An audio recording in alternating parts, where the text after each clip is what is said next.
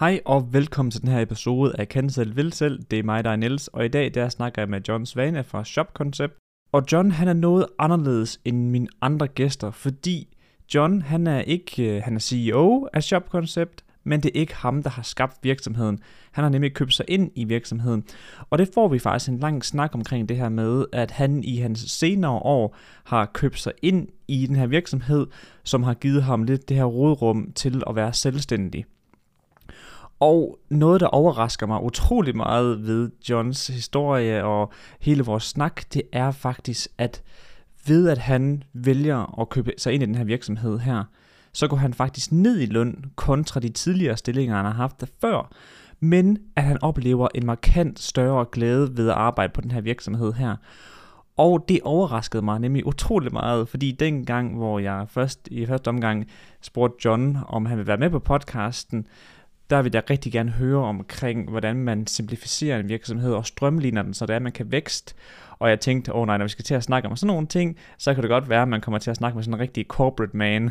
Men John, han var en helt anden type end den person, jeg havde regnet med.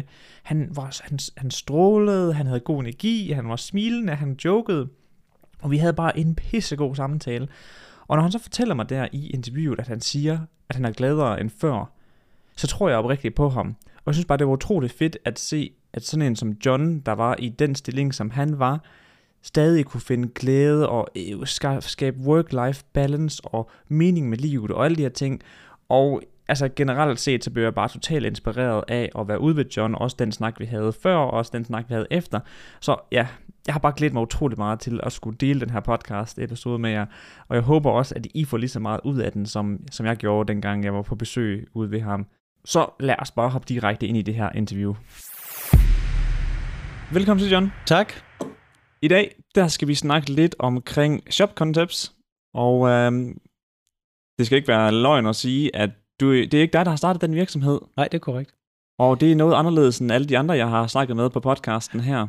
Alle indtil nu, det er nogen, der har været meget mindre virksomheder end øh, jeres. Og der har dem, jeg har snakket med, også været dem, der har skabt virksomheden. Men øhm, det er jo ikke helt sådan der med dig, så jeg tænker, at du kan få lov til at tage mikrofonen her, og så lige fortælle lidt om, ja, hvad det er, du laver her i Shop Concepts, og også hvordan det er, du endte med at, at arbejde her. Ja, det kan tro. Mit navn det er John, og øh, jeg er medejer af Shop Concept. Købte mig ind i virksomheden for, det må være otte år siden nu her.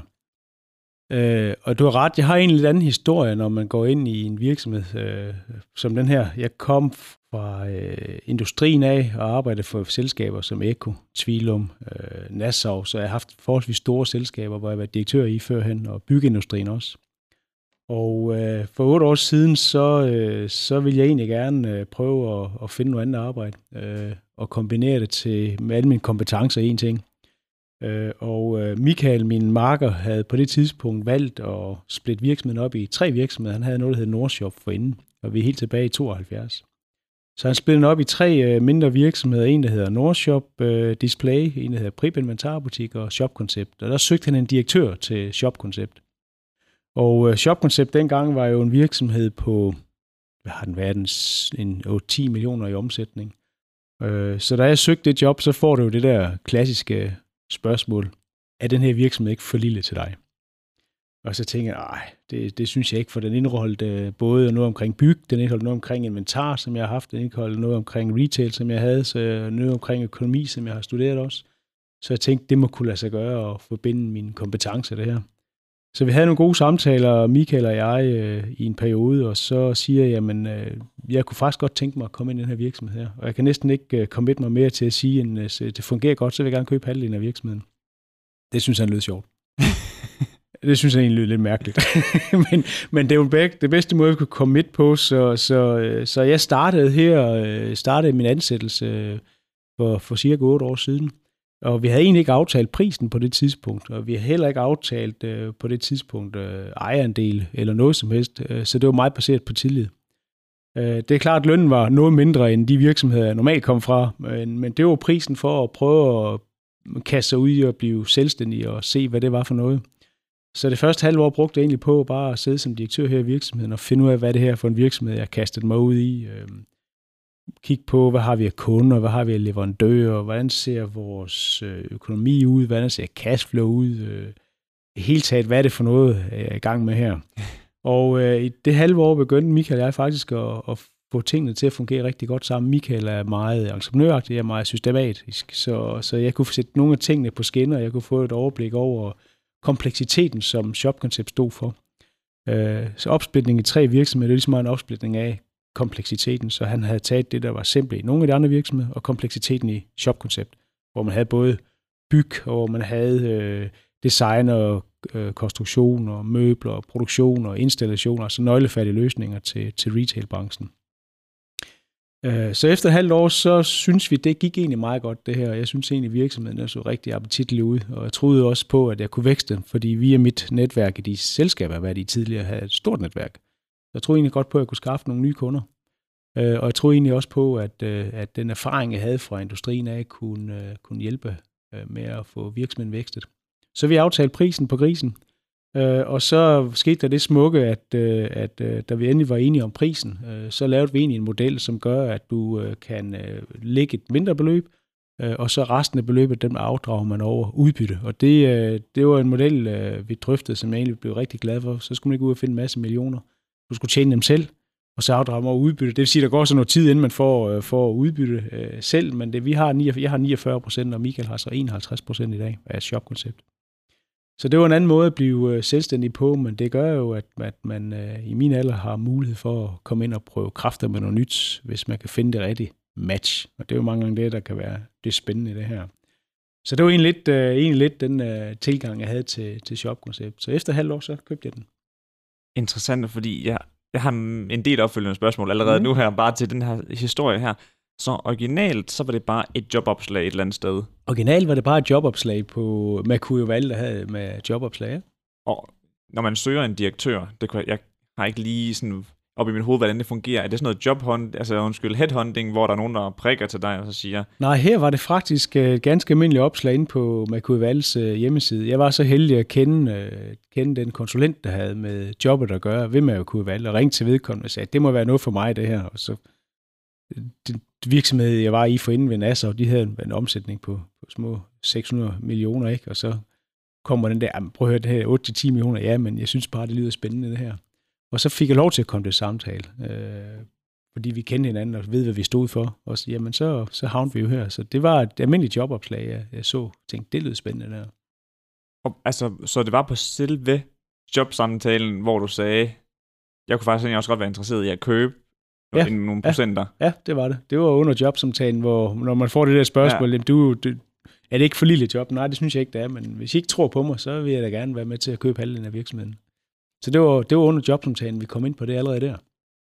Og før inden, der har du ikke sådan rigtig nogen erfaring med selv at drive virksomhed. Du Nej. har selvfølgelig utrolig meget erfaring for dine direktørjobs og så videre i branchen, men du havde ikke sådan selv siddet med uh, hvad siger man, hånden i bolddejen? Nej, det har jeg ikke. Jeg har aldrig selv været uh, selvstændig. Uh, det har jeg ikke. Uh, og min familie har egentlig heller aldrig været, været selvstændig.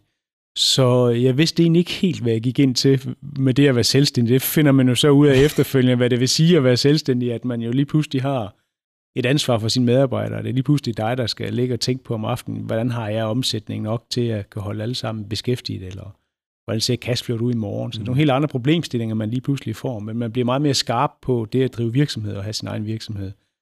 Øhm, mange af de netværksgrupper, jeg havde, dem, dem gik jeg fra, øh, fordi lige pludselig så synes jeg egentlig ikke, jeg havde tiden til dem i forhold til det, jeg havde i dag. Så man lærer at prioritere helt anderledes, men øh, jeg kastede mig ud i det, og det var jo måske bare en vild tanke dengang, men jeg har i hvert fald ikke fortrudt det. Det må jeg indrømme. og, og nu hvor du har den der erfaring øh, fra direktør lignende stillinger, Hvordan ser du sådan en sammenligning mellem at have sådan et job, og så... Fordi du har jo et, et lignende job, eller en lignende funktion her, hvor du er, er som... Uh, jeg skulle lige sige primær egen, ejer, men det, det er selvfølgelig kun 49 procent. Men hvordan er sammenligningen mellem de jobs, du havde før, og så det her med at så sidde, hvor du så selv ejer noget af virksomheden? Mm. Øhm, jeg vil sige, du har øhm, det at være ejerledig, det er, at du har en helt anden frihed øh, til at bestemme over dit eget liv, og hvad mm. du vil og ikke vil, og hvilken strategier du vil køre.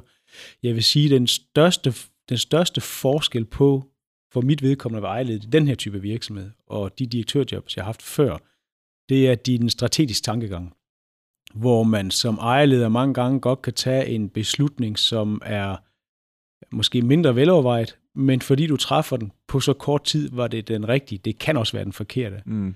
Men, men der er meget få øh, fremlæggelser eller cases, der skal beskrives, eller beregninger eller andet. Du, du træffer det meget på, det tror vi er det rigtige, det her. Og du kan træffe en beslutning, som, øh, som øh, kan tage flere år at give noget payback på. Øhm, et meget godt eksempel, det var, da vores øh, konkurrent øh, EM Retail i Horsens gik konkurs desværre for nogle år tilbage, så var min marker dernede og kig, og vi ser, at der faktisk der er nogle rigtig dygtige medarbejdere, og spørger fire af dem, kunne I tænke at arbejde for os?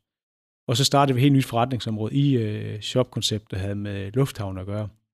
Det vil jeg ikke gøre som direktør i en virksomhed, hvor jeg har reference til en bestyrelse, så vil jeg nok fremlægge en business case på det, eller jeg vil gøre nogle andre ting, for det var high risk, det kunne virkelig have væltet os. Nu var vi så så heldige, at det vækstede os i stedet for. Så, så de er lidt mere, man kan godt være lidt mere entreprenant i sine beslutninger, end hvis du, hvis du har et andet. Det, det er nok den væsentligste forskel. Uh, så har du også uh, en anden væsentlig forskel, det er, at uh, det kan lyde mærkeligt, men sidder du som direktør i en anden virksomhed, og det bare ikke fungerer, så har du mulighed for at finde noget andet job. Øh, det, og det er begge veje. Det, ja, kan det, være, hvis du ikke, det er, hvis du ikke fungerer som direktør, bestyrelsen synes, du er et fjold, så kan de jo sige farvel og tak til dig. Men det kan også godt være, at hvis du synes, nu vil du gerne noget andet med liv, så kan du gøre det. Det gør man ikke bare som uh, selvstændig. Uh, der er nogle ting, der skal uh, stå til ansvar for, hver morgen man står op, og, og, og det gør, at du bliver, du ikke, bliver ikke, bliver ikke tvunget, men, men, men du skal i hvert fald være opmærksom på, at man kan ikke bare finde noget andet, hvis man vil det. Så hvis du er træt af dit job øh, en, et år eller sådan noget lignende, så må du finde ud af, hvordan du kommer til at holde af dit job. Øh, og et meget godt eksempel, det er jo alle den her coronatid og krig i Ukraine. Det er jo enorme forandringer i en forretning som vores. Så vi er nødt til at genopfinde os selv næsten hvert år efterhånden. Um, og, og vi kan ikke bare sige, ah, nu vil jeg gerne prøve en anden branche, så finder en anden job. Fordi du er bundet til det her, og det er sådan, det er. Så det er lidt ligesom at være gift på en lidt mere alvorlig måde. så, så du er gift, når du er selvstændig, og du er forlovet, når du arbejder for nogle andre, kan man sige. Ikke? Så, øh, så det er den væsentligste forskel på det jeg er faktisk en lille smule overrasket over, at i så stor, altså i den her størrelse virksomhed, som I er, at der stadig er den frihed til at kunne tage de der lidt mere, de der hurtige valg. For jeg, jeg tænkte i hvert fald, at, at altså nu er jeg meget, nede i en meget, meget mindre størrelse end jer, og der kan man jo være så agil, som man overhovedet vil, vil fordi at, ja, der er ikke nogen, der står til ansvar over for rigtigt. Altså vi er to mand i vores virksomhed, vi har ikke nogen ansatte osv., så, videre, så du ved sådan, vi kan gøre, hvad vi vil. Men i og med, at I, uh, I er en større virksomhed, I har ansatte, der står til ansvar overfor, der havde jeg bare ikke forestillet mig faktisk, at der var den frihed, som der alligevel lyder som om, altså der er utrolig mange ligheder mellem den frihed, du har, mm. som i din stilling nu, og i den, hvor jeg sidder i.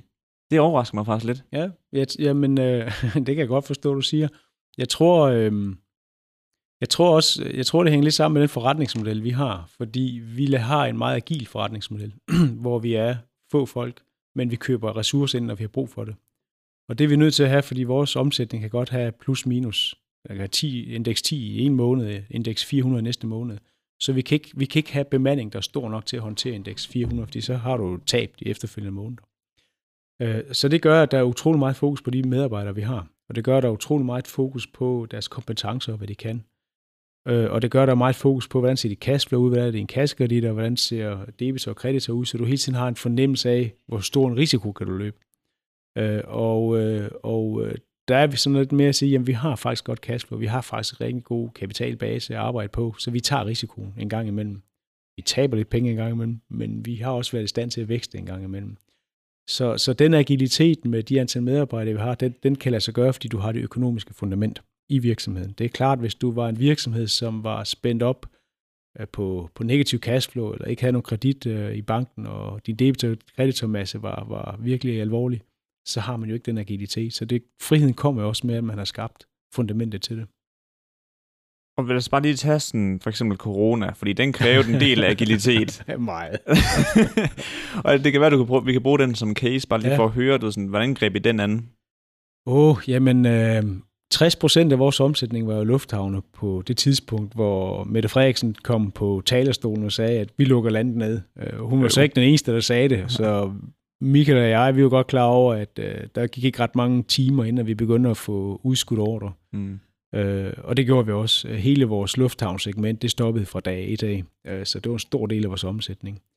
Så vi gjorde egentlig det, at, øh, at øh, vi satte os ned og sige, at vi er nødt til at have noget ret til det omhus, så hvis vi skal have seks mand tilbage i organisationen, hvem skal det være? Øh, og så måtte vi opsige resten. Øh, mange af dem har vi heldigvis øh, genansat, fordi vi, øh, vi anede simpelthen ikke, hvor det her det er bare hen. Vi vidste bare, at over halvdelen af vores omsætning, det forsvandt fra dag i dag. Så vi, øh, vi fandt ud af, hvem, hvem, hvad, var, hvad skulle vores fokus være fremadrettet, og hvilken medarbejder kunne hjælpe os med det, for vi er nødt til at genopfinde virksomheden. Så den eksekverede vi den plan på, og vi blev enige om, at vi vil fokusere kun på, øh, på, på møbler. Alt, hvad hedder byg, alt, hvad hedder design, konceptudvikling osv., det regnede vi med, at vi gå helt i stå. Vi forventede, at der stadigvæk var nogen, der skulle have noget inventar til deres butikker, og vi forventede, at, øh, at øh, det der med at have de store byggeopgaver ville blive sat i ro, fordi vi troede faktisk, at hele verden ville gå i stå. Det gjorde den så ikke. Øh, den er, den er accelereret på nogle andre områder. Der er accelereret meget på, på netværket, altså hvor man købte via øh, Omnichannel og så videre, hvor, hvor vi kunne se, der steg omsætning, så vores kunder faldt faktisk lidt i omsætning. Men omvendt var der nogen, der virkelig virksede, for eksempel sportsbutikker, som vi laver mange af, de havde voldsomt travlt. Alle folk skulle have udendørs øh, de skulle have telte, de skulle have vandrestav, så de havde voldsomt travlt. Så vi så ganske kort efter, at nogle af vores kunder kom tilbage igen, og så kunne vi ansætte vores, vores øh, tidligere medarbejdere. Men vi tog og hæv meget hårdt i hårdenbremsen, samme dag som Mette havde været der. Så det var, det var, ikke, det var overhovedet ikke morsomt. Øh, og jeg havde, Nej. jeg var i Litauen, så jeg var strandet i Litauen. Jeg kunne ikke komme tilbage til Danmark, så alt foregik over telefonen. Det var den værste dag i mit liv, det der. Det, øh, men vi genfandt virksomheden, og fik øh, kom ud af corona med et nul øh, i, i, indtjening. Det var vi faktisk rigtig godt tilfredse med. Det kunne du godt bilde mig ind. Ja. ja det er nok ikke helt skidt i kontra nogle af nogle situationer, andre de endte i efterfølgende der. Ja. Så, men øh, vi, øh, vores medarbejdere hoppede i bussen, og vi sad lidt om, vi jagtede nye kunder, vi gik nye veje. Øh, ja, vi justerede alt, så det var forfra en gang til, og det, det lykkedes, heldigvis. Og den her evne til at være agil, er det noget, du har tilegnet dig i dine tidligere jobs, eller er det noget, du har lært, siden du kom hertil? Øhm, jeg vil sige, det er noget, jeg har lært her, øh, den her agilitet, fordi øhm, man lærer lynhurtigt, at øh, cash is king. Så hvis ikke du har penge på kontoen, så er det ligegyldigt, hvad du gør. Du kan sagtens have en virksomhed, der giver overskud, men hvis ikke du har penge på kontoen, så kan den gå konkurs. Det er rimelig simpelt. Øh, så, så man lærer lynhurtigt, at, at cash is king. Du skal simpelthen sørge for, at du hele tiden har positiv cashflow. Øh, det er den ene ting. Den anden ting, det er, at øh, min marker og jeg er meget forskellige, så vi er gode til at spille skak med hinanden. Så, så når så noget som det her opstår, så sætter vi os ned. Normalt så er han overhovedet ikke inde over driften, det er mig, der har det, men vi er der altid for hinanden, når der er behov for det. Så man har den her at spille skak og stille spørgsmål, hvad gør vi her, og provokere hinanden lidt, hvis nu det skal være voldsomt, hvad gør vi så? Øh, så så den, den, den kommer via de ting der, at man har lært det på, på den hårde måde. Jeg tror, at man at sidde som direktør i en anden virksomhed, det kommer også med alderen, så havde jeg måske reageret langsommere øh, fordi man ikke har følt det på samme måde på sin egen øh, krop, hvis noget går galt. Så, så ja, vi nok stadigvæk kan gøre det i dag i en, i en virksomhed, hvis jeg var ansat i den, men jeg tror, jeg tror, det er noget, man skal lære med tiden, hvordan sådan noget skal fungere, øh, og hvor hurtigt man skal agere. Det, det kommer med erfaring. Ja, det tror jeg også, du gør ret i. Jeg sidder og tænker på, at nu har, du har nævnt det her med netværk flere ja. gange, og både inden vi snakkede, og også her i løbet af din historie og ja. så videre. Og jeg tror også nu, flere års erfaring, jeg får med iværksætteri, eller noget længere tid, jeg bliver ved med at gøre det, der indser jeg også, at netværk og altså, snak med mennesker og få en relation til de rigtige, det er ret afgørende for, hvordan din virksomhed drives, og hvordan det, mm. det mhm. går med den. Har det, det har altid været en stor del for dig, ikke? Uanset hvor du har været Netværk har altid været en stor del for mig, øh, og jeg har altid haft den holdning til tingene, at øh, jeg vil gerne give folk noget. På et eller andet tidspunkt skal nok komme igen. Jeg behøver ikke at få noget den anden vej.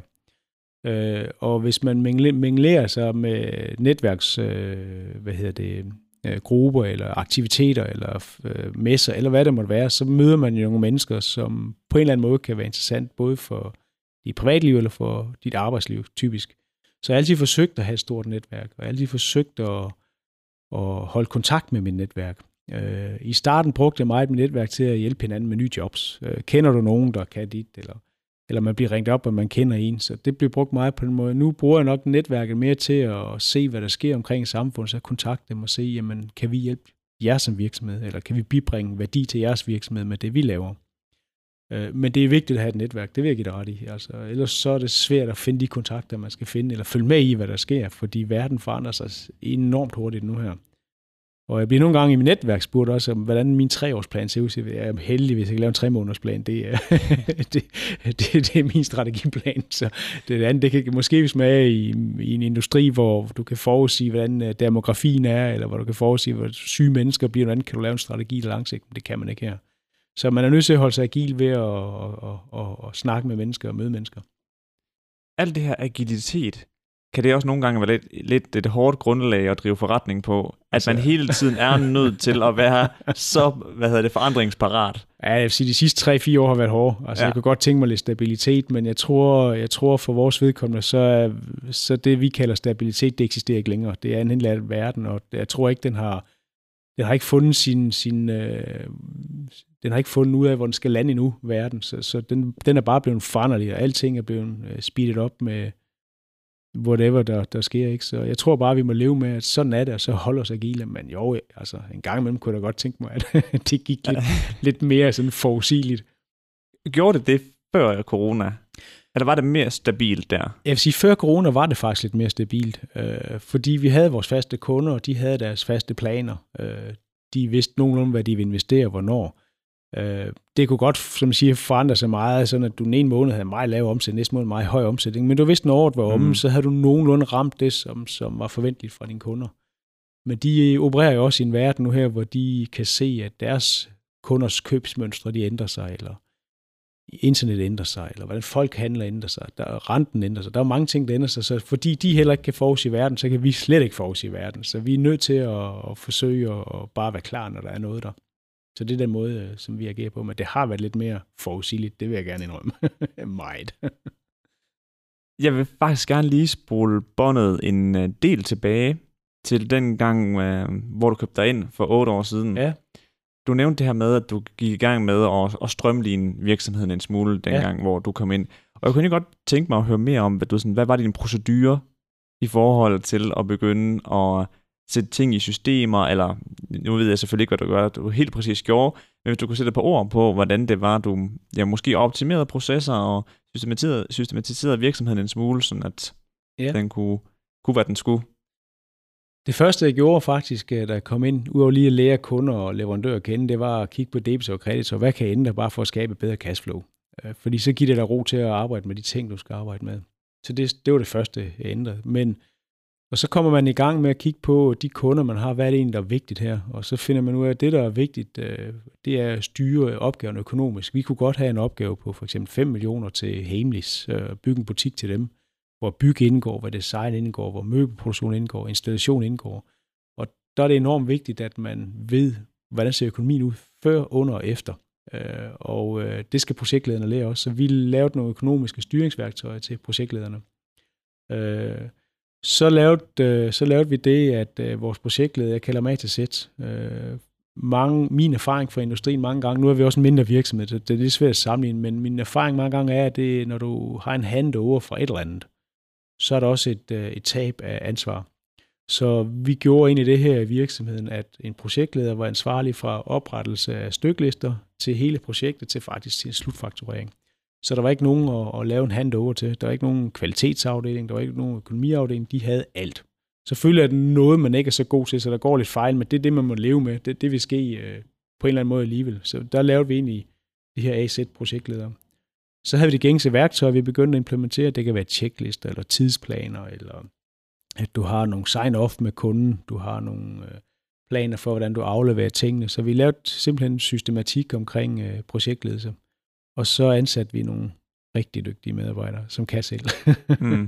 det er alfa og omega, at de har de kompetencer, øh, som der skal bruge, systematikken, grundigheden øh, og forretningskendskabet. Og det forsøgte vi at få ved at lave de her økonomiplaner, så de kunne lære at sige, jamen, der skal være en forretning, det vi gør. Der er nogen, der skal betale, men der er også nogen, der skal betale løs, og hvordan gør vi det mest optimalt. Så det var egentlig øh, lidt det, vi kiggede på. Så først cashflow, så er det først øh, økonomistyringerne af tingene, og så bagefter, hvilken redskaber man har inden for projektet, så der kunne implementeres. Og ret meget mere har vi egentlig ikke gjort, udover at, at folk nu så passer sig selv. De lærer jo lynhurtigt, hvordan kunden fungerer, og i og med, at de har helt ansvaret selv, så ved de også godt, at hvis ikke de leverer en ordentlig kvalitet, så er det dem selv, der skal slås med det bagefter. Så, så det, det er sådan noget selvforstærkende, øh, eller selvforbedrende, eller man skal kalde det. her. Altså, det virker jo relativt simpelt. Altså, du ved, sådan, i og med, altså, du ved, ikke, altså, at du er A til Z, du laver ikke noget handover, reducerer bum på vejen, miskommunikation, og så videre. Og, altså, hvilken indflydelse havde det på virksomheden fra da du kom ind, til at I måske et år frem var begyndt at arbejde med de her ting, det var, der blev implementeret, sådan, blev processen meget mere strømlignet, efter alle de her ting blev uh, implementeret?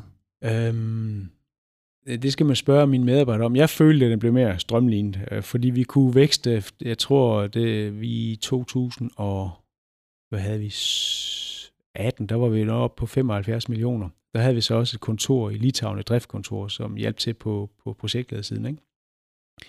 Øh, og, øh, og det blev vækstet med næsten samme antal medarbejdere, så, så vi har lært at håndtere flere kunder med den måde, vi arbejder på. Så på den måde kan du godt sige, at det blev strømlignet. Øhm, og, øhm, og jeg synes, øh, jeg synes egentlig, det, der har været den største forandring, det er den ikke skrevne, altså det, hvor du som medarbejder er ansvarlig fra oprettelse til afslutning af projektet, fordi de enkelte medarbejdere har egentlig lært at lave deres egen øh, metode at arbejde på. De ved, der er nogle checklister at lave, de ved, der er nogle planer, der skal følges, men de har deres egen metode at arbejde på for at sikre sig, at kvaliteten er den samme hele vejen igennem. Så, så fordi de kan det, jamen så er de også øh, skalerbare på, hvor mange projekter man giver på. Du kan skalere op med projektleder, eller du kan skalere ned, eller du kan købe ind, øh, hvis du vil det. Men, men reelt set her, så kan de godt tage mere på den måde, de gør det på. Jeg tror også, du er 100% ret i det her med, at lige pludselig du selv står til ansvar for, hvad den proces, det er, du har startet. Det gør utroligt meget for, at projekterne rent faktisk bliver kørt i mål. Ja.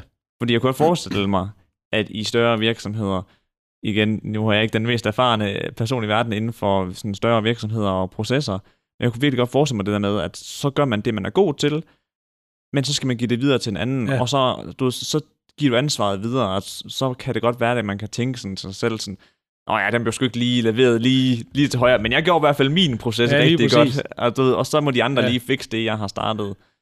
Det sker jo ikke her. Nej, vi har ikke en, som sådan en funktionsopdelt organisation her, og slet ikke. Vi har som siger, dem, der kører det fra A til Z igennem. Så når en sælger med ind over, en projektleder med ind over. Så når sælgeren har solgt det hele til det halve, så er det projektlederens opgave at gøre det, gøre det halve til det hele. så det er den måde, det fungerer på. Men du har ret, at uh, min tidligere jobs, der har du et funktionsopdelt, men det er jo også større virksomheder. Så mm. derfor siger jeg, når man sammenligner, skal man lige tænke på virksomhedsstørrelserne. Uh, vi forsøger her at holde størrelsen, så vi kan bevare det her koncept. Så hvis vi ryger ind i, at vi bliver en alt for stor virksomhed og skal retænke konceptet, så vil vi nok sige, hvordan håndterer vi det? Øh, fordi vi synes faktisk, det fungerer godt, og at du har ansvar for alle processerne. Men det tager lang tid at lære sig selv og lære sin organisation og arbejde på den måde, fordi du skal kunne mange ting. Øh, og det kræver også, at som medarbejder, du ved, at det er okay at fejle. Du kan ikke alle de der ting, så du laver nogle fejl. Så, så går man ind og hjælper og støtter op omkring det. Men, men du har ikke den der handover, som taber information, eller som du siger, at man, gjort det bedste, så er der nogle andre, der må tage over på noget andet. Ikke? Sådan, så når, når der kommer en ny medarbejder, ja. eller, ja, eller den gang, hvor du var, du implementerede den her øh, proces her, er, er det svært for folk at få den her ind under neglene, eller går det relativt hurtigt? Fordi jeg kunne forestille mig, at det måske var noget anderledes, at førhen, der var der ikke nødvendigvis så faste processer, som der er her. Og så sad jeg og tænkte på, du, sådan, at det tager jo også lidt tid at blive kørt ind i det. Jeg tror, øh, jeg har ikke mål på det, men, men i gennemsnit, så tager det en halv, halv til tre kvart år for dem at lære det. Øh, men jeg, jeg, min fornemmelse, og det er også det feedback, jeg får fra dem, det er, at de synes faktisk, det er en fed måde at arbejde på. Ja. At de har selv muligheden for at planlægge, hvornår du gør hvad. Øh, så du ikke lige pludselig ryger ind i, at du har en funktion, der skal, der skal sætte nogle bestillinger i gang, og så er der en funktion, der skal eksekvere, og der er nogen, der skal lave kvalitetskontrol, så du får ikke de der flaskehalse der. Så du har en anden måde at styre flaskehalse på din virksomhed. Øh, du har ikke en enkelt funktion, indkøbsfunktion for eksempel, lige pludselig kan følge med, fordi du har 20 projekter, så vælter alle projektlederne på indkøb for at lave det, de skal lave osv. Så, så de, de, de ting har vi slet ikke. Så de er glade for det, at det fungerer på den måde. Så kan de sikkert også skjule lidt, hvis de laver nogle fejl engang. Men, men det, det sjove er jo, at det her, det, det virker jo lidt som, også som iværksætteri, det der med, at du tager ansvar for processen. Det er dit, det er dit projekt. Ja. Og det er dig, der skal køre det i mål. Det kunne Ja. også godt forestille mig, at det var motiverende, for at man virkelig gerne vil over, overdeliver på Ja. sit eget projekt, som uh, hvis man er projektleder. Det virker meget motiverende måden, vi gør det på. Jeg tror, når jeg, kig, når jeg siger, at det virker, så er det fordi, jeg kigger meget på kunden. Men for kunden er det en behagelig ting, og motiverende for dem, at de kun har en, de kontakter hele tiden, og de ved, at vedkommende kører det hele igennem. De ved, at øh, hvis der kommer noget ud i horisonten, så kan man aftale allerede nu med, med den her ansvarlige øh, projektleder, fordi så, så, så er der ikke noget, man skal aftale med nogle andre. Så det er motiverende i hvert fald for kunden. Ja, det er også for mine medarbejdere. Jeg har jo ikke jeg har ikke øh, haft nogen medarbejdere, måske en enkelt eller to i tidernes løb, der har sagt op, ikke? men ellers har det jo været her i mange år alle sammen, og det, det tager jeg som udtryk for, at de er tilfredse med den måde, tingene bliver gjort på. Det tænker jeg. Det håber jeg. I forhold til, når I leverer jeres service, er jeres produkter altid skræddersyede? ja, altid. Altid Altid skræddersyede? forfra. Det er, selvom vi har enkelte kunder, der siger, at øh, det her koncept er tegnet eller lavet, det er sådan, alle deres butikker skal se ud, så det er meget sjældent, at det ender sådan. Okay. Jeg vil sige, 90% af kunderne, de laver om næste gang. Øh, 10% af dem, de kører med det samme hele tiden. Men, men, øh, men som regel bliver der nogle tilpasninger. Det hænger sammen med, enten er der nogle justeringer af det koncept, man har, eller også så kommer der nogle bygninger, der ser lidt anderledes ud, som skal indrettes anderledes. Så det er altid lille smule anderledes. Det er meget sjældent, vi kan køre det helt igennem med det samme. Okay, og grunden til at spørge om spørgsmål 1 her, det er fordi, at som et spørgsmål 2, der var nemlig, du ved, i forhold til at vækste en virksomhed, hvor det er, man altid laver skræddersyede løsninger. Det, det må jo... Jeg kunne i hvert fald forestille mig, at det var sværere at levere den samme kvalitet af service hver eneste gang, når det er skræddersyet, kontra hvis det var, at man havde nogle lidt mere faste produkter, man Ja. leverede. Jeg drømmer jo om at have faste produkter, man skal levere hver dag. men, men det er klart, at den ene er en mere, øh, en mere projektopgave, hvor den anden, altså hvor du har et fast, det er en logistikopgave. Øh, Og vi har nogle enkelte kunder, hvor vi har en logistikopgave på, øh, for eksempel bilforhandlere, hvor de skal lave deres showroom. Det er meget ens, fordi der er det defineret, det er 20 gange 20 meter eller sådan noget, og det skal se sådan ud. Så det ruller man ud som en logistikopgave. Så der sidder den logistikansvarlige og kører det igennem. Det er klart, sådan noget, det, er, det er jo noget af det, vi drømmer om. Det er det, jeg kalder stabilitet. Men desværre er det bare de færreste kunder, som, øh, som gør det. Så jo, det er et spørgsmål om at tilrette og tilpasse hver gang, men, men, øh, men det er jo noget, vi er vant til, så det er jo bare noget, man gør. Og det er på baggrund af sådan er industrien bare, eller Så, branchen. sådan er vores så. kunder bare i hvert fald. Ja. Der er nogle kunder, hvor det ikke er sådan. Øh, sige, bil, bilbranchen er lidt nemmere, hvad det angår, men det, der, kvaliteten skal jo stadig være i orden. Ikke? Øh, men, men vores kunder generelt har, har den der tendens til at, at gerne vil øh, tilpasse hver gang. Ja. Jamen, det kan jeg selvfølgelig godt se, at når man er inde i designverdenen, så er det selvfølgelig altid, at man gerne vil have det designet, og det kræver også, at det kan være meget svært at have en, en skabelon på forkant. Men det er fordi, nu, jeg prøver bare lige at drage nogle Ja. uh, paralleller mellem uh, grafisk designverden Ja, og den her verden her, ja. fordi så selvom at hver kunde, de gerne vil have noget unikt, så har man nemlig også bare en tendens til, i de fleste byråer i hvert fald, grafiske byråer, at have nogle skabeloner, der man kan bruge som udgangspunkt, som gør, at delivery time på en kunde, den bliver reduceret. Øhm, fordi at der er, no, der er nogle skabeloner og sådan lidt og checklister, man kan bruge for at komme hurtigere i mål. Ja. Men så ved du også, at afhængig af, hvorhen man er, er du i København, er du i Sønderjylland, er du i Hamburg, er du i Berlin, eller hvor, der, hvor er man henne, så, så vil man jo gerne sende et andet indtryk, eller lave et andet uh, udtryk, Ja. den her går. Så, og det, det længste væk, vi har lavet, det er, det er en uh, lufthavns tax-free i, i Kongo, i Kinshasa i Afrika. Ikke? Og det var klart, det skulle se helt anderledes ud. Og der skulle helst godt bruges tape, og skru, øh, fordi der findes jo ikke skruer dernede, ligesom vi kender i Bauhaus. så, så der er udtryk jo helt anderledes, ikke? Men, øh, og det, jeg tror, det er lidt det, vores kunder gerne vil, det er, og de vil gerne lige have den der øh, personificering med, lige mm. præcis det, hvad det er. Øh, så derfor er der nogle små forandringer. Det er jo ikke kæmpe forandringer hver gang, Nej. men der er altid en eller anden forandring. Det er ikke bare sådan, man kan trykke på en knap fra gang til gang.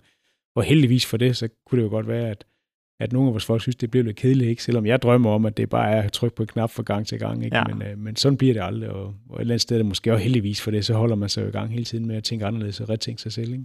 God pointe. Jeg er simpelthen nødt til at høre i forhold til lufthavnen i Kongo. Ja.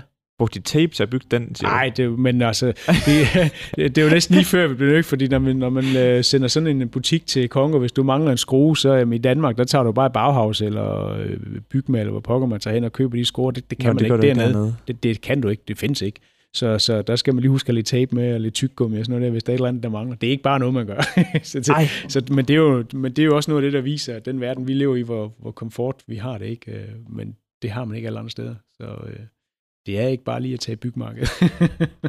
Nej, det er rigtigt. Altså, vi har det jo, vi har det jo godt i Danmark. Altså, Hvad det, det angår, det så, er det nemt, så er det nemt, så er det nemt, og det er derfor det der med at være agil, jamen altså, man skal jo hele tiden tænke på, hvad er det for en situation, vi står i, ikke, og hvad gør vi så her? Men det var vores nok spændende opgave, hvad det angår i hvert fald. Mm. Og implementere de her faste processer med AZ-projektlederne mm. og checklisterne og ikke så meget handover-arbejde. Hvor vigtigt et element var det i at vækste virksomheden her? Ej, det var et meget vigtigt element. Ja. Fordi øh, du kan sige, hvis du er sikker på din vækst, så behøver du nødvendigvis ikke at gøre det. Så kan man selvfølgelig godt have en funktionsopdel, ligesom mange virksomheder har, fordi de har den størrelse, de har. Problemet det består i, hvis ikke du sikrer din vækst. Øh, og vores verden er meget uforudsigelig, så vi kan sige, vi kan godt falde meget i, øh, falde meget i omsætning. En måned er meget høj omsætning, en anden måned. Så hvis vi havde en funktionsomdel, så ville det være svært at tilpasse, fordi hvis du har en indkøber, der kun står for indkøb, så er vedkommende en belast enten 100% eller 20%, men du betaler stadigvæk 100% løn. Øh, så, så ved at gøre det på den måde her, så har du da også den her agilitet, hvor, hvor, du kan, hvor du kan ansætte nogle folk, eller du kan afskede nogle folk afhængig af, hvordan din omsætning går. Uh, nu er det ikke sådan, at vi sådan hyrer fyre hele tiden, men, men, men du kan skalere på en anden måde, og, og, og falder på omsætningen helt væk, jamen så har du ikke uh, lige pludselig nogle funktioner, som er halvt belastet, og så har du svært ved at lægge den sammen og så videre. Så, så, så det, det, det var vigtigt for at kunne skalere, men lige så meget for, hvis det ikke går den vej, du forventer. Jeg tænker lige, vi prøver at tage podcasten her i en lidt anden retning. Ja. Og et spørgsmål, jeg rigtig godt kunne tænke mig at spørge dig, det er, hvad har du lært omkring dig selv? Ja ved at være selvstændig kontra ansat? Uh. Hvad har jeg lært om mig selv? Jeg tror, at... Øh, jamen, der skal man jo være ærlig. Jeg tror, at det at være, være selvstændig, det har i hvert fald lært mig, at, øh, at man har et meget stort ansvar. Øh, både bevidst og ubevidst, fordi man tænker konstant på, hvad sker der i morgen? Fordi du kan ikke bare løbe af pladsen. Hvis det, det, er hudløs, det får at være hudløs ærlig. Hvis man er ansat, så kan man godt løbe af pladsen. Øh, ikke at det er den person, der vil gøre det, men ubevidst, så tror jeg et eller andet sted, man godt ved, at hvis virksomheden, hvis du sidder som ansat, ikke som direktør, men som ansat, så ved du, at direktøren han skal jo sørge for dig nok. Hvis ikke der er nok penge på kontoen, så kan helt lige meget, så kan du finde noget andet arbejde. Ikke? Eller du kan, øh, du kan vælge at sige, nu ved du noget andet i livet, liv, eller du har en anden måde at kunne agere på. Det kan man ikke. Så jeg har lært som øh, selvstændig her, at, at det ansvar, man påtager sig, er lidt større, end jeg havde forventet. Øh, det, det får at være hudløs ærlig. At, at det, man kan ikke bare stikke af. man er nødt til at få det til at fungere. Det, det er sjovt, du siger det der, fordi at i mig og min makker Masses virksomhed, vi er jo meget små forhold til jer, og vi har nogle gange også overvejet, sådan, eller snakket om, sådan, om, er det det her, vi skal med vores liv, giver det mening, og i forhold til, hvor vi er i vores ja. liv, og så videre. Men det sjove er, så selvom vi er så små, så har man det samme ansvar, eller ja. hvor man tænker sådan, vi kan jo ikke bare løbe fra det. Nej. Vi kan ikke bare smutte. Man kan ikke bare ændre det og så lave noget andet. Nej. Man, man har også en enorm frihed. Det skal man også huske på. Ja.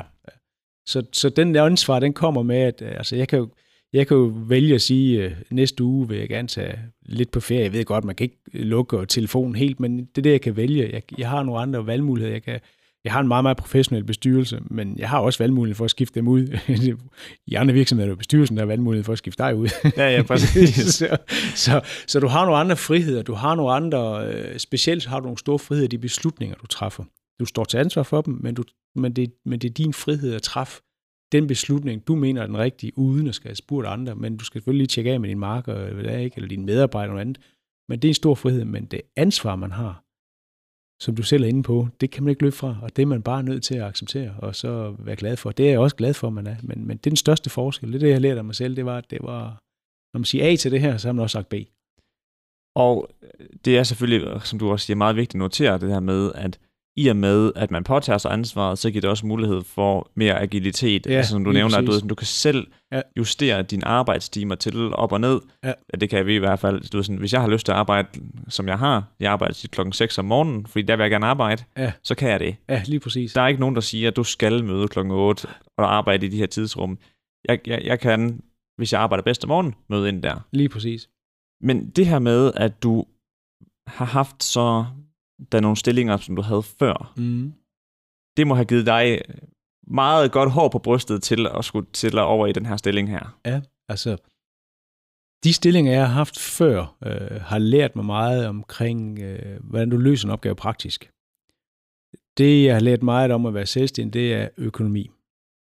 Cashflow. Mm. det skal bare være på plads. Ja. Ellers så har du ingen bevægefrihed. Øh, Så, så, så fokus er blevet forandret. Man kan sige, som ansat har du mulighed for at kigge på opgaven. Du har mulighed, der er nogle ting, du kan sortere ud af dit hoved, fordi der er andre, der tager sig af det, eller har ansvar for det. Der er nogen, der har ansvar for, at banken er på plads. Der er nogen, der har ansvar for, ja, whatever. Så du kan have fokus på den jobfunktion, du har. Og det er jo enormt lærerigt. Men når du kommer over som selvstændig her, så har du fokus på alle jobfunktionerne. Du skal, hvis din sælger øh, er syg en dag, eller har for travlt, eller han er ved at have alt for mange nye kunder, så skal du bedrive salg. Hvis du har nogle projektleder, som øh, halter bagefter på kapaciteten, så skal du bedrive projektledelse.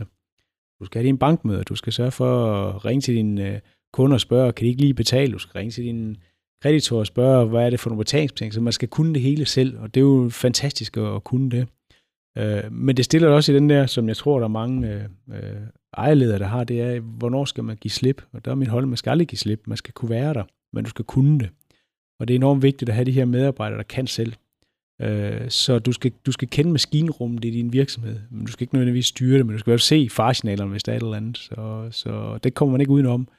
Og det, den, den læring ville jeg gerne have haft, da jeg var ansat i en virksomhed, at det er faktisk det, der er alfa og omega. Øh, Det lærer man med erfaring, lærer man med tiden, men ligesom dig, du har kendskab til alt i virksomheden. Og øh, på et tidspunkt var moderne ledelsesbøger meget frem om, at du skal uddelegere. Det skal man også, men man skal kende sit maskinrum. Mm. Og, og det er uanset, hvilken ledelsesbog man har, man skal kende sit maskinrum. Og man skal vide, om man har nogle dygtige medarbejdere, og hvis ikke man har det, så skal man agere på det. Det er det, det gode ledelse for min, min øh, vedkommende handler om, og som jeg har lært mig af her. Den, vil, den viden vil jeg gerne have haft tidligere. Ja, det du mener med at forstå maskinrummet, det Ja. er, at hvis du ikke har forståelsen for, hvordan maskinrummet hænger sammen, så kan du ikke vide, om folk gør det godt eller dårligt, fordi Nej, du ikke ved, Lige præcis. hvordan det fungerer. Ja, eller om der er noget, der er ved at løbe af sporet. Altså, Nå, ja, jeg, præcis. Ikke, og jeg plejer gerne at sige, at jeg, jeg, jeg synes, jeg kender maskinrum godt nok, men vi er jo forskellige mennesker, så hvis jeg har nogle folk, der gerne vil gøre det anderledes, end hvad jeg vil gøre, det må de gerne gøre. Bare vi nogenlunde kommer samme sted hen øh, målmæssigt, øh, så må de gerne gøre tingene anderledes, hvis det er det, der passer på dem. Jeg behøver ikke fortælle dem, hvordan de skal gøre det, men vi skal være enige om, hvor vi skal hen. Så det med at kende sin maskinrum, det handler både om, har du økonomien på plads, det handler om, har du de dygtige folk på plads, det handler om at have en fornemmelse, er der nogen øh, samarbejdsproblemer, både internt eller eksternt. Det handler om at vide, øh, når du siger ja eller nej til noget, hvad er risikoen i det her, og så videre, og så videre. Ikke? Så, så nøjagtigt ligesom med, med alle mulige andre. Så, så maskinrum, ja, det skal du kende. I dit tidligere job, eller Mhm. i din tidligere job, altså nu tager jeg bare lige hele din karriere over en bred vifte Ja. her, ikke også? Er der en speciel fiasko eller nederen oplevelse, træls oplevelse, du har haft, som du så nu her, dengang du så blev selvstændig, ja. tænkte, det var sgu rart, jeg fik den oplevelse, dengang jeg var ansat. Ja, ja, det, ja, det synes jeg, der har været mange af i, i, i mit liv, eller ikke mange, men der har været nogen. Øh, Jeg blev, øh, jeg var tre år ved, ved Nassau i øh, Odense som koncerndirektør der. Og der, der endte jeg med at blive, blive afskedet, fordi jeg kunne ikke levere de resultater, de havde forventet.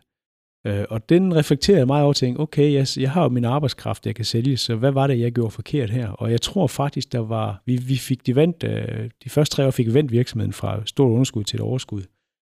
Øh, og så, så, så kunne vi ikke levere det, vi skulle levere det tredje år. Og jeg fandt ud af, at det var faktisk, fordi jeg ikke kendte min maskinrum godt nok. Vi havde nogle lærer, jeg ikke havde styre på. Jeg tænkte, okay, det var en god læring, den der. Øh, og, og det er jo fair nok, at hvis en bestyrelse ikke synes, du har styr nok på tingene, så skal de jo finde nogen, der har det. Øh, så det var en god læring, øh, at, at, der var en årsag til det her. Den har jeg lært af, og den har jeg bragt med mig her. Øh, og hvad har jeg ellers haft? Øh, jo, så har jeg haft, øh, på et tidspunkt har jeg været ansat i, her i Horsens ved Kimitalik, Øh, der blev jeg ansat i, øh, jeg tror jeg var der to måneder, så gik virksomheden i konkurs. Vi kunne ikke nå at redde den. Det, var- det var simpelthen umuligt. Øh, så jeg tror, der var nok noget at tiltræde, før vi måtte indgive en konkursbegæring på, på Chemitalia. Øh, altså GPV, som ejede dem i sin tid. Ikke? De er så efterfølgende vokset. Ja. Fantastisk. Men der lærte det mig, at det der tiltrådt, så kunne jeg se, hvor vigtigt det er, at du har et ordentligt cashflow. Øh, hvis ikke du har cashflow, og du ikke har penge på konto, så kan du ikke drive en virksomhed. Så de, de to læringer har været de bedste læringer for mig i min tid. Ellers så har jeg jo haft masser af, af gode oplevelser, ikke? Øh, og jeg har aldrig rigtig set mig ned og tænkt, hvad har jeg lært de her gode oplevelser? Det har jeg desværre ikke været god til at sige. Hvad var det lige, der gik godt her? Men jeg har været god til at sige, de to ting her, det har virkelig bragt noget med til mig. Kend i maskinrum, sørg for din cashflow i orden. Det er også to gode universelle ting, ja. jeg har styr på permanent. bankerne kan være fordi man siger det også, ikke? I, I forhold til det her med maskinrummet, det er fordi, når jeg lige prøver sådan at opsummere alt, hvad vi har snakket om mm. indtil nu, der er der meget det her med, altså, med maskinrummet og agiliteten, hvor jeg tænker, at de to ting modstrider lidt hinanden, fordi det er utroligt svært at hele tiden være up to date på, hvad der sker i maskinrummet, hvis den hele tiden ændres. Ja, det kommer, jeg kommer an på, hvordan du ser det. For ja. mig er maskinrummet jo meget medarbejderne. Så det handler meget om, har de de rigtige kompetencer, de oplærer, det er det, de skal beskæftige sig med. Hvis jeg tager en opgave ind, hvor man skal lave et eller andet, som ingen af vores folk kan, så ved jeg i hvert fald, at det kommer til at lave det knaster i maskinrum. Så, så kan det være, at de gør noget, de ikke har forstand på. Eller hvis ikke vi er tålmodig nok til at oplære eller få forventningsafstemt godt nok, så maskinrum i den her type virksomhed er meget omkring ressourcerne.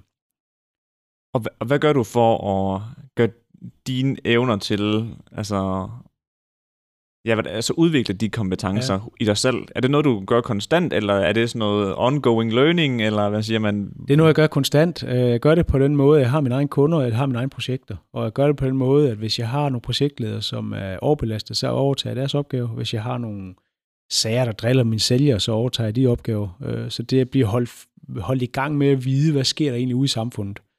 Øhm, og jeg bliver holdt i gang med at vide, hvordan har mit folk det, hvad er det for nogle problemstillinger, de slås med så er jeg meget operativ også selv, hvad det der angår. Og igen, det er en mindre virksomhed, så det er svært at drage paralleller til en meget stor virksomhed, men, men, men det er et eller andet sted, øh, at man, jeg vil sige, at store virksomheder er også nogle gange nødt til at have nogle fokusområder, hvor du, hvad for jeg har lært, hvor du så også går ned i maskinrummet, og hvor du er den operative del af det, for at forstå, hvad det her går ud på. Men det er det samme, jeg gør her, det er, at jeg holder mig i gang med, med kunder og med projektledere og med møder og og alt det der til. Der, hvor der mangler, det, hvor der huller i virksomheden, der fylder jeg som regel ud. Om det er sjove opgaver eller dårlige opgaver, så hopper jeg ind. Mm. Og det, det giver noget viden og erfaring omkring, hvad de slås med, og hvad det mine kunder slås med. Det giver god mening. Altså også det her med, du ved, hands-on på de projekter, ja. det er, dine medarbejdere arbejder med, så du ved, så du ved hvad det er, de præcis ja. står over for. Ja, lige præcis. Og du også forstår, du ved, sådan, når det er den her situation, man godt kan ende i, og du ved, sådan, så har du selvfølgelig et, en, så får du lov til at prøve at reagere på det, hvordan du vil reagere på det, og så kan du jo videregive den, de learnings, du har gjort ud fra det.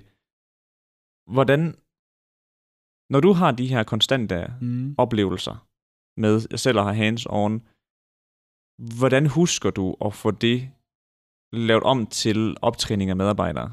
Jeg ved godt, det er et svært spørgsmål måske, men... Nej, det giver god mening, fordi hvordan giver man den erfaring videre, man har? Jeg tror, øh, det er faktisk et godt spørgsmål. Øhm, vi bruger meget tid på at evaluere det, vi laver. Og vi bruger meget tid på, at folkene fungerer sammen. Vi, og vi sidder sammen i åbne kontorlandskab, hvor der er meget kort kommandovej. Øh, så, så, så i og med, at vi har lært internt at hjælpe hinanden på kryds og på tværs, og back op af hinanden på kryds og på tværs, så, så kommer den her vidensdeling faktisk øh, meget hurtigt. Vi har et par nye ansatte her som projektleder, som får en lille projekt, og så går de i gang, og så skal de finde ud af, hvordan gør man det, hvordan gør man det, så spørger de for hjælp, og så lærer de fra de andre af.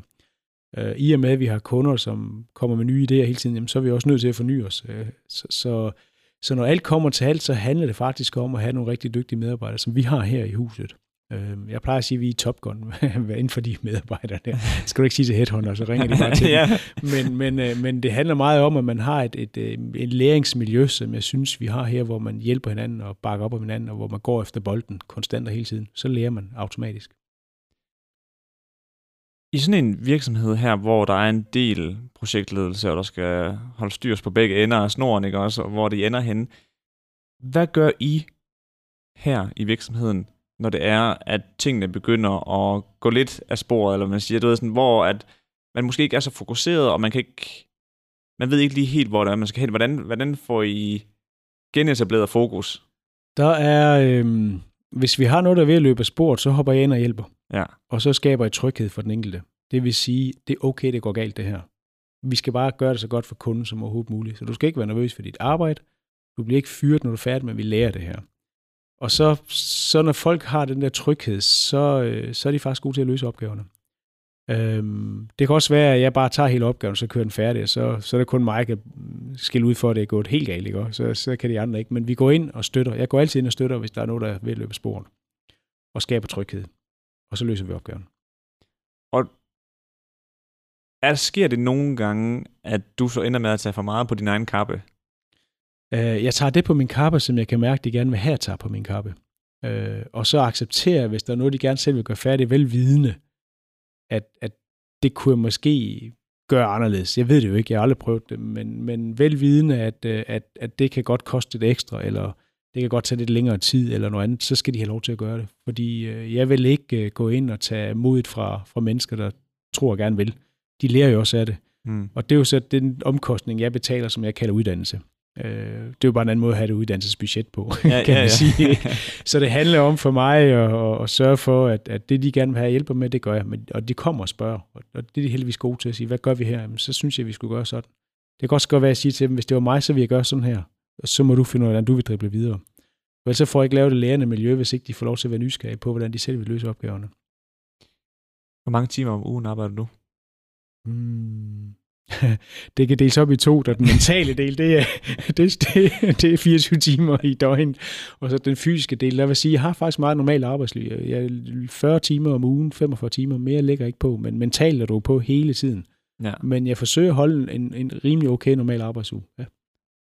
Gør, gør du noget ved, ved siden af arbejdet for at koble fra?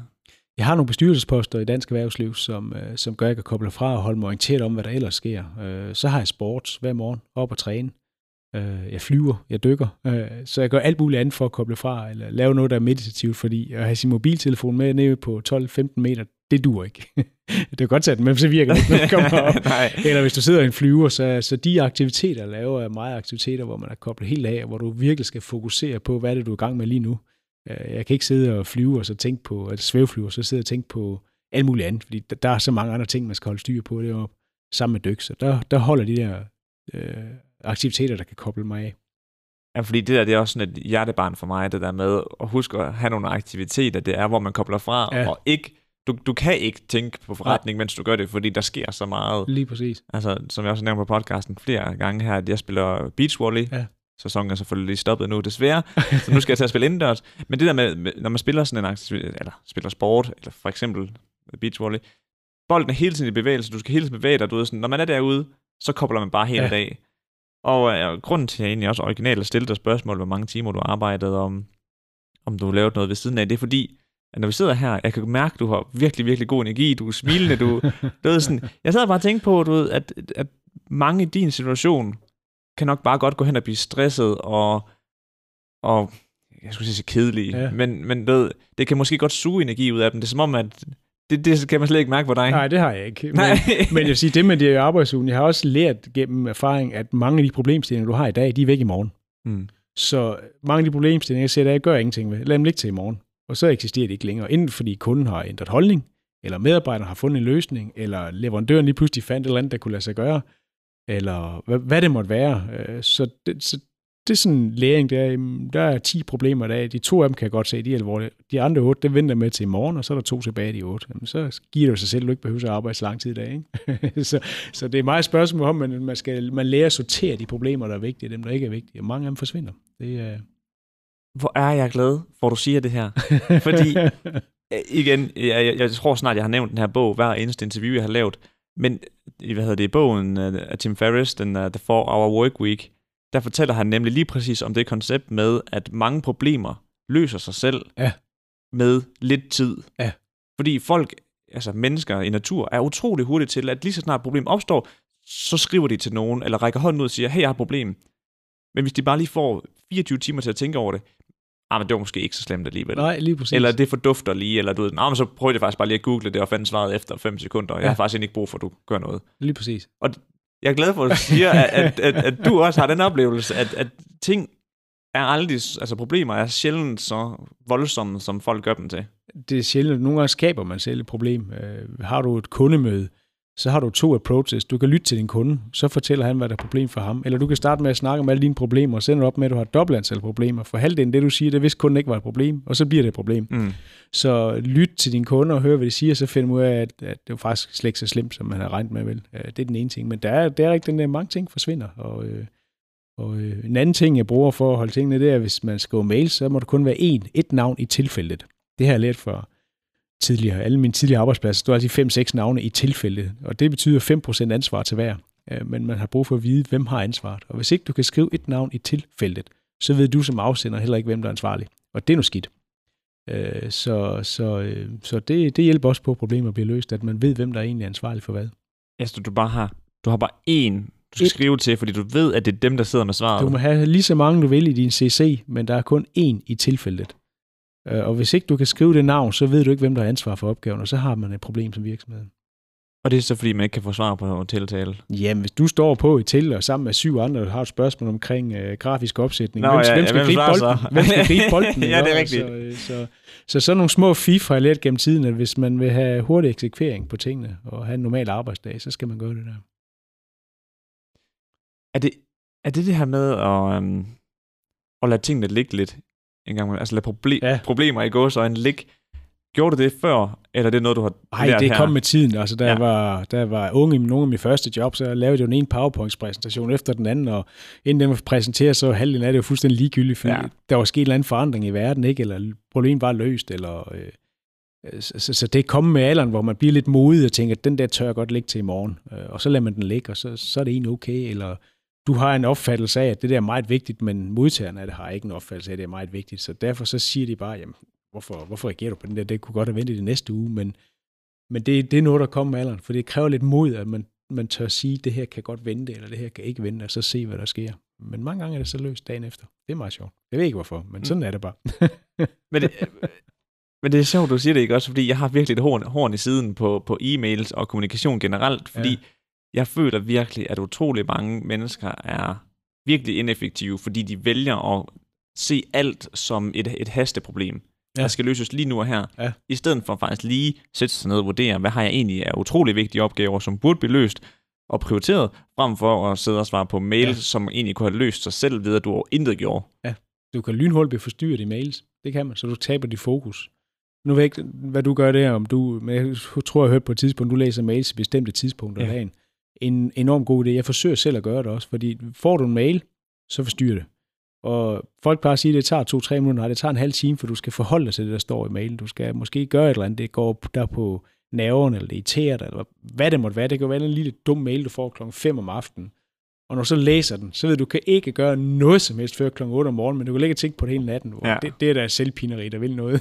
så, så, og det, men vi har jo også en verden, altså dengang vi havde fastnet-telefoner her, så var det sådan, at hvis vores mobil var optaget, så ringer folk på fastnet. Det kan slet ikke, det kan slet ikke falde dem ind, at der er en grund til, at mobilen er optaget. Det er jo fordi, man ikke kan tale telefon. Man kan jo ikke tale mere telefon, fordi man så ringer på den anden til det samme nummer, vel? Men, øh, men, men vi er, du har ret, du er i en verden, hvor man forventer svar med det samme. Og der handler meget om afstemning til, til, øh, til modtageren eller afsenderen om, hvad er det egentlig, vi forventer hinanden her. I den situation, du sidder i, der forventes vel en del mere fast kommunikation, gør der ikke det? Altså forventer folk ikke, at du ringer i et vist tidsrum, hvor du egentlig ellers gerne vil sætte dig ned og arbejde koncentreret? Jo, altså, det forventes. Jeg forsøger at lave min hverdag, så når jeg læser en e-mail, så ringer jeg til vedkommende og snakker om, hvad det handler om, i stedet Mm. for at skrive tilbage, fordi det eneste, der sker, er, ved at du skriver tilbage, der får svar igen, og så kan du, så kan du, så kan du blive ved det her. Så heller ringer for det afklaret, så får du også en god dialog, ikke? Øh, Men, men øh, jeg har også fundet ud af, at hvis folk har brug for mig, så ringer de, hvis det haster, eller sender en sms, kan du ikke lige ringe til mig, eller sådan noget. Så meget, det er jo inde i dig selv, hvor du tror, at du skal svare, fordi du bliver spurgt. Men det, det, det, det er jo din egen øh, opfattelse af, hvad, hvad du tror og forventer af andre, og det meget sjældent sådan, det hænger sammen. Fordi du får en mail i dag, der kan rigtig mange godt vente med at få svar til i morgen. Men man har bare en opfattelse af, at oh, det står her, så skal, ligesom en sekund. Vi har en samtale, du stiller et spørgsmål, skal jeg svare. Det fungerer næsten på samme måde med mailen. Når folk de stiller mail, så skal man svare, men det er jo ikke tilfældet altid, vel? Og du kan se, nu flytter vi vores øh, i dag til klokken øh, 7.30. Øh, nu har jeg heldigvis hørt din podcast, så jeg vidste, jeg vidste, at du ikke kigger mails hele tiden, og så sendte du mig en sms, jeg tror det var aftes, det er okay med 7.30, og du, jeg er indtalt på din telefonsvar, jeg var allerede fra klokken 7 alligevel, ikke? Og det fungerede jo fint. Mm. Jeg behøver ikke at svare lige med det samme, så, så, så det er jo et meget godt eksempel på, at tingene fungerer, hvis man gør det lidt anderledes. Jamen, jeg, jeg, det der med at, at ringe i stedet for at skrive, fordi der nogle gange, så kan de der e-mail-tråde blive rigtig, rigtig unødvendigt lange, Ja, og så kan. man rigtig hurtigt kunne få besvaret, hvis Ja. man bare tog det knoglen og ringede op, og så bare lige udviklede det relativt hurtigt. Men jeg ved ikke, om der er sådan en frygt for at snakke i telefonen nu til dags, men det kan godt være, at folk bedre bare kan, er bedre til at bare skrive ligesom messenger og mail og så videre, men ja, jeg ved ikke hvorfor. Det er, jeg, jeg tror, det er en opfattelse af, at ved at skrive, så øh, sparer man tid i forhold til, hvis du ringer. Øh, og det er ikke tilfældet. Tværtimod, for du får afklaret med det samme, hvad det handler Mm. om, og du kan agere på det samme med det samme. Ikke? Men, øh, men jeg tror, jeg, det jeg bemærker med mig selv, er, når jeg skriver en mail, som jeg gør, så, så tror jeg, det er hurtigere. Men jeg får bare 10 svar tilbage igen, som Ja. jeg skal håndtere senere. Så det er ikke hurtigere. Nej. Nej, men, og, og, så skal man at sidde og læse dem alle sammen ja. Igennem, og så ligger de og fylder, og ja. Nej, nej tak. Glem det. Nu, øh, nu, nu nævnte det her med, at vi lige rykkede øh, vores øh, aftale i dag til lidt tidligere. Hvor, hvornår møder du ind? øh, jeg møder ind øh, som regel inden 8. Mm. Øh, og så kører jeg hjem, når jeg er færdig i løbet af dagen. Øh, jeg forsøger, at- og nogle dage jeg arbejder jeg hjemme for os. Jeg har, som vi siger, vi har en produktion også i, øh, i Litauen, eller kontor i Litauen også, så jeg er også ofte i Litauen. Så jeg forsøger at, at være her fra morgenen af, øh, når jeg har været ude at træne, og så er jeg tilgængelig for, for medarbejderne, når jeg er her på kontoret. Så helst inden 8. Ja, helst det er noget, ja. Hvorfor, hvorfor arbejder du hjemme nogle gange? Øhm, det, det, øh, hmm, det er egentlig et godt spørgsmål. Altså, vi, her i huset, der må folk arbejde hjemme lige så meget, de vil. Mm. Øh, de skal bare sørge for at løse opgaverne. Og når jeg arbejder hjemmefra nogle gange, så kan det være trafikken. Tænkte, jeg gider simpelthen ikke sidde i trafikken i dag. Jeg ved godt, jeg bor i Kolding til Horsens, så det er jo ikke, fordi der er så meget. Det kan være, hvis jeg er i Litauen, så kan jeg også det at arbejde hjemmefra. Øhm, det kan være, hvis jeg en dag lige har behov for at fokusere lidt, øh, og slukke computer og, og slukke alt, så arbejder jeg hjemmefra. Fordi hvis jeg er her på kontor, så vil jeg gerne være til rådighed. Det vil sige, hvis folk vil snakke med mig, så, så, så kigger jeg på dem og snakker med dem, og så glemmer jeg det, jeg er i gang med. Og det vil sige, at jeg får mange afbrydelser i løbet af en dag. Mm. Øh, det går ikke, hvis jeg er hjemme. Så kan jeg slukke og lukke, og så koncentrere mig, hvis der er et eller andet specielt, der lige skal være færdigt. Øh, så derfor arbejder jeg hjemmefra der. Ja. Så det er, ikke, det er egentlig ikke så meget, fordi jeg kan placere min arbejdstid forskelligt. Det er bare, fordi så giver den ro. ja, så du, når du ved, at du har nogle vigtige opgaver, der kræver noget fokus, så arbejder du hjemme. Så arbejder jeg hjemmefra, yes. Ja. Ja, fordi det er sjovt, når jeg siger det der, fordi jeg, jeg elsker at arbejde hjemmefra, også selv hvis jeg har muligheden ja. for at møde op på kontoret dengang. Vi havde også kontor før corona, den øh, det lukkede så, men øh, der var også tit, hvor jeg var sådan, så selvom man har et kontor, så kan jeg faktisk virkelig godt lide at arbejde ja. Hjemmefra, fordi at jeg, der kan jeg virkelig bare få lov til at fordybe mig. Ja. uden afbrydelser, fordi det er som om, når man sidder på et kontor, specielt et åbent kontorfællesskab, så er det som om, at der er per automatik er det okay lige at stikke hovedet op over computerskærmen, og så lige spørge, ja. Har du to sekunder? Ja. Og så er jeg afbrudt. Ja, eller kan du ikke hjælpe med det her? Ja. Hvad synes du om det her? Så bliver du afbrudt. Og den der afbrydelse, den koster 20 minutter hver gang, fordi du skal tilbage til det igen, og du Ja. skal, det, det koster tid af. Men mine medarbejdere arbejder hjemmefra en to-tre gange om ugen også, hvor de kan sidde hjemme og fokusere på, og så kommer de tilbage her, så har de deres interaktion med hinanden. Mm. Og så plejer vi at holde møder kun om mandagen, hvis der skal holdes nogle møder. Kun en gang om ugen. Men jeg tror også kombinationen af at få lov til at arbejde hjemmefra, og få lov til at komme herind, du ved, sådan, det giver en god dynamik i, at når man, når man så møder op herinde, ja. så er man også forberedt på, at der kan opstå afbrydelser. Ja, lige præcis. Det er i hvert fald det, jeg noterer, eller observerer, når jeg er. Ja. Jeg har faktisk ikke flere spørgsmål. Nej. til dig, men jeg har nemlig tænkt mig at implementere nye ting i podcasten. ja, Og det er, at her til sidst, så vil jeg lige lave sådan en open mic. Så hvis du føler, du har noget på hjertet, du gerne vil stille et spørgsmål, eller noget, du gerne vil sige, som vi ikke har fået snakket om, så vil jeg bare gerne kaste bolden over til ja. Dig, og så kan du få lov til at, at, at sige, hvad du vil. Ja, men, men øh, så vil jeg faktisk, for jeg fik ikke øh, uddybet det godt nok i starten, men så vil jeg sige, at øh, det med at være selvstændig, kan selv, vil selv, som, som den hedder din podcast, det kan man uanset alder. Mm. Øh, det er klart, som vi talte lidt om i starten, at man er ung og går direkte fra gymnasiet af, eller, og bor hjemme med mor og far, så har man ikke de samme omkostninger, som skal vedligeholdes. Og jo ældre man bliver, jo mere tænker man, kan jeg det her, eller kan jeg ikke? Men det kan man altså godt. Og, og for mit vedkommende, så skulle jeg ikke opgive hus og hjem og bil. Jeg gik ned i løn. Ja, men jeg havde en løn. Øh, og jeg fik øh, mulighed for at købe mig ind i en virksomhed på nogle vilkår, hvor man kunne afdrage noget af det via udbytte. Det vil sige, at du skal selvfølgelig selv skabe overskud. Øh, og, og den model øh, er der rigtig mange, der, når man bliver ældre, der måske kunne overveje at bruge, hvis man finder det rigtige match. Finder noget, der er i gang. Eller der er mange øh, hvad hedder det, øh, øh skift i erhvervslivet nu her, hvor, hvor der er rigtig mange ældre, der gerne vil sælge eller af med deres virksomhed. Det er en alle tids mulighed for, for folk i 40'erne op efter. hvis de gerne vil noget, og, og kan finde et, et godt match at overtage en virksomhed, for det kan man godt, uden at man skal op med en 20-30 millioner øh, eller andet. Så, så der er muligheder. Så der håber jeg meget, at, øh, at øh, dem, der lytter ude, og der er 40 plus, nu er så selv 51, ikke?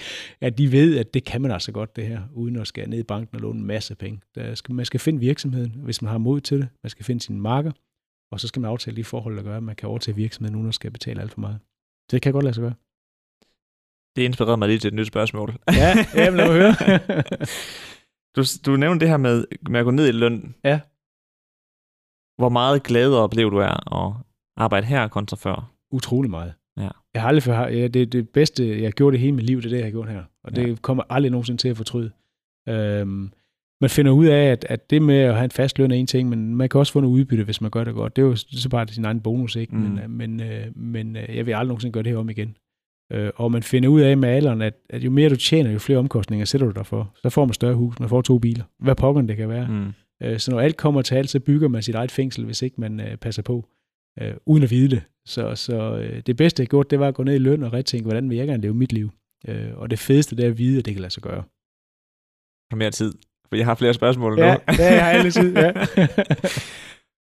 Hvor, fordi jeg har virkelig, jeg, jeg gør utroligt meget i at tænke og reflektere over, hvordan vil jeg designe mit liv. Ja. Og jeg, jeg, jeg gør virkelig meget i det, fordi jeg tænker, at hvis jeg har en, en plan, eller i hvert fald en, en visualiseret idé om, hvor jeg gerne vil hen, så er det noget nemmere at nå derhen. Ja, det er korrekt. Og så sad jeg og tænkte på, at du sådan... En, der, det er sådan lidt to spørgsmål, det her. Hvornår besluttede du dig for, at du, du skulle til at lave noget om i dit liv, og hvilke overvejelser gjorde du, dengang du ligesom besluttede dig for, at du, nu skulle der ske noget nyt i mit liv? Ja, oh, det, gjorde jeg for, det gjorde jeg egentlig for otte år siden, da jeg købte mig ind i det her øh, shop-koncept. Det var det, jeg besluttede mig for, at jeg ville noget andet med mit liv, fordi det var en mindre virksomhed. Øh, det var ned i løn, så jeg skulle til at tænke anderledes. Øh, og, øh, og så tog jeg hele turen og sagde, at jeg blev skilt og alt muligt andet, som man nogle gange gør i den alder her, mm. eller hvad 45 procent af dem gør. Og, og, og de overvejelser, jeg gjorde med dengang, det var, at jeg egentlig har haft et godt liv indtil videre. Der er intet hvad der kommer efter. Men hvis jeg ville noget andet med mit liv, så skulle det være nu. Men jeg har ikke sådan visualiseret, hvad det skulle være. Jeg vidste bare, at mit tidligere liv, der har jeg øh, skabt nogle visioner, som ikke kan lade sig gøre, fordi du har nogle bindinger, du ikke kan øh, slippe. Mm. Og det, det skal man nogle gange huske på som menneske, det der med, hvad er det for nogle bindinger, du stiller dig selv. Derfor siger jeg, hvis man, hvis man tjener mange flere penge, så ender man bare med måske, eller nogen gør, at sidde for nogle omkostninger, gør, fordi de så drømmer om at være selvstændige, eller drømmer om at rejse jorden rundt, eller drømmer om andre, så kan de ikke, for de har bundet sig selv til noget, de ikke kan slippe. Øh, og det var det, der gik op for mig, for at sige, jeg vil simpelthen have et liv, hvor, hvor, hvor jeg ikke er, hvor jeg er light asset, hvis man kan sige det på en måde der, fordi så vil jeg kunne gøre, hvad jeg vil. Eller jeg skal ikke være bange for, om øh, selskabet øh, går helt galt eller andet. Det, der kan ikke ske mig noget så. Øh, og, og det giver en enorm frihed at have det der. Så, så det skete for otte år siden for det her. Så det har været en lang proces siden otte år, og så komme til, hvor jeg er i dag, hvor jeg egentlig øh, synes, at jeg har et liv, jeg er utrolig glad for, og går alting galt, jamen så, så finder man ud af det alligevel. Jeg har ikke en anden bank, jeg skal give en masse penge, eller et kæmpe stort hus, eller sådan noget. Det, det skal nok gå. Så, øh, så det, det startede for et år siden, hvis det var svar på dit spørgsmål. det, det var 100% svar på ja. mit spørgsmål, også bare fordi, at nu har jeg bare lige lyst til at sige her på podcasten, fordi at når man siger ting højt og lægger det ud på internettet, ja. så har man en tendens til at manifestere ting. Og det her med at ikke at binde sig i, i dyre ting, fordi det her med at købe et dyrt hus, en dyr bil osv., lad os indrømme det, det skaber ikke glæde. Nej, det gør det faktisk ikke. Det gør det ikke. Nej. Og du ved sådan, jeg har virkelig bare oprigtigt besluttet mig for, at jeg vil aldrig ind i den situation, hvor at jeg ikke tør drømme, fordi jeg har bundet mig for hårdt. Ja. Og det tror jeg bare, der er rigtig, rigtig mange, der gør, fordi jeg, jeg, jeg, vil, jeg vil faktisk ikke engang gætte på, hvorfor, hvorfor folk de vælger at binde sig så, sådan. Jeg tror, det hænger sammen med den samfundsmodel, vi har. Jeg tror, det hænger sammen med, at man som menneske altid stræber efter at, og, øhm, at nå lidt mere. Det kan være arbejdsmæssigt, det kan være materielt. Og når man så når op i alderen, så, så, så har man nået det, så siger man, hvad vil jeg så nå nu? Men jeg har fundet ud af, at der findes en rejse, der aldrig slutter, det er, at du vil være et bedre menneske. Så, så den rejse kan du altid gøre bedre. Så der er du fri for at skal tilkøbe eller noget andet. Du kan altid sige dig selv, jeg vil være et bedre menneske. Hvordan bliver jeg bedre version af mig selv med det, jeg gør nu? Øh, og, og den rejse slutter aldrig. Og, og det gør, at man kan føle, at man helt tiden bibringer noget i sit liv, ikke? Jeg synes, det er en god slutning på interviewet, det her. har du mere, du gerne vil bidrage Nej, med? Fordi jeg synes, det var, det var fedt, vi endte herude. vi var lidt rundt omkring, ja. men jeg har besluttet mig for også at være ærlig over for dig på, på den her podcast, så dine lyttere forhåbentlig kan tage noget med sig fra, fra det her for min hverdag. Ja. Jamen, og det jeg synes, der faktisk har været mest inspirerende ved at snakke med dig, det er meget det her med, jeg havde sådan lidt en øh, overbevisning om, at det her med at være fri, og være glad, og så videre, det kan godt være svært, når man bare kommer op i den her størrelse her, fordi der begynder at komme et vis pres på en mm-hmm. til at Mhm. præstere. Men du har, du har virkelig været en, en inspiration i forhold til det. er sådan, også, også, Tak. som jeg, som jeg nævner, du ved, sådan, når vi sidder her og snakker, du, ved, du stråler, og jeg kan, det smitter. Altså, Jamen, det var godt. og når du, når du siger, du, du er gladere end før, så tror jeg oprigtigt på det, fordi sådan virker det også. Jamen, det skal du også. Så du ved sådan, det var, det var, det var sgu en fed samtale. Selv tak. Jamen, øh, tak fordi at jeg må deltage i det her. Jeg håber, dine lyttere får noget ud af det her, ellers så må du jo give min feedback, hvis der er det jo. Jeg- Jeg tror 100% at uh, der er mange, der får noget ud af lytte til den her. Og her til sidst, hvis nu folk de gerne vil følge mere med i, hvad I går laver, Ja. hvor, hvor gør de det bedst henne? Det gør de på øh, LinkedIn under Shopkoncept, eller så kan man bare hænge op med mig ind på, på LinkedIn. Så hvis man vil have nogle spørg om et eller andet om, hvordan jeg har gjort det her, fordi man står i en personsituation, så er de meget velkommen til at tage fat i mig. Så skal jeg nok være behjælpelig og forklare det, hvordan jeg har gjort det, eller hvordan det kan gøres. Yes, og jeg linker selvfølgelig både til gerne, ja. Shop Concepts uh, hjemmeside, og jeg linker direkte til din Det er så fint. LinkedIn, Ja. og til Shop Concepts ja. LinkedIn. Men i hvert fald, tusind tak for, tak. for snakken, og tusind tak, for at jeg må komme ud og se jeres fine kontor. Selvfølgelig, og selv tak. Tak fordi du kom, Niels. Halløjsa folkens, jeg håber, at I har fået en masse værdi ud af at lytte til den her episode her. Men inden jeg slipper jer, så har jeg lige en lille forspørgsel. Og det er, at jeg rigtig gerne vil connecte med folk på LinkedIn. Så hvis du har lyttet til den her podcast episode og synes, den har været spændende, så må du meget gerne connecte med mig inde på LinkedIn. Og når du gør det, så i den der lille bemærkelse, man kan tilføje, jamen så bare lige skriv, at du lytter til podcasten. Bare lige sådan, det er for min egen skyld, for jeg vil gerne vide, hvor mange af jer, der connecter, der rent faktisk lytter til podcasten. Også sådan, så har vi ligesom et udgangspunkt til at kunne starte en dialog. Men i hvert fald, hvis du kunne være interesseret i at connecte med mig på LinkedIn, så skal du være så velkommen til at gå derind, oprette en forbindelse med mig, og så kan vi ligesom snakke lidt frem og tilbage derinde. Så ja, med det på, så håber jeg, at du får en rigtig god dag. Hej hej.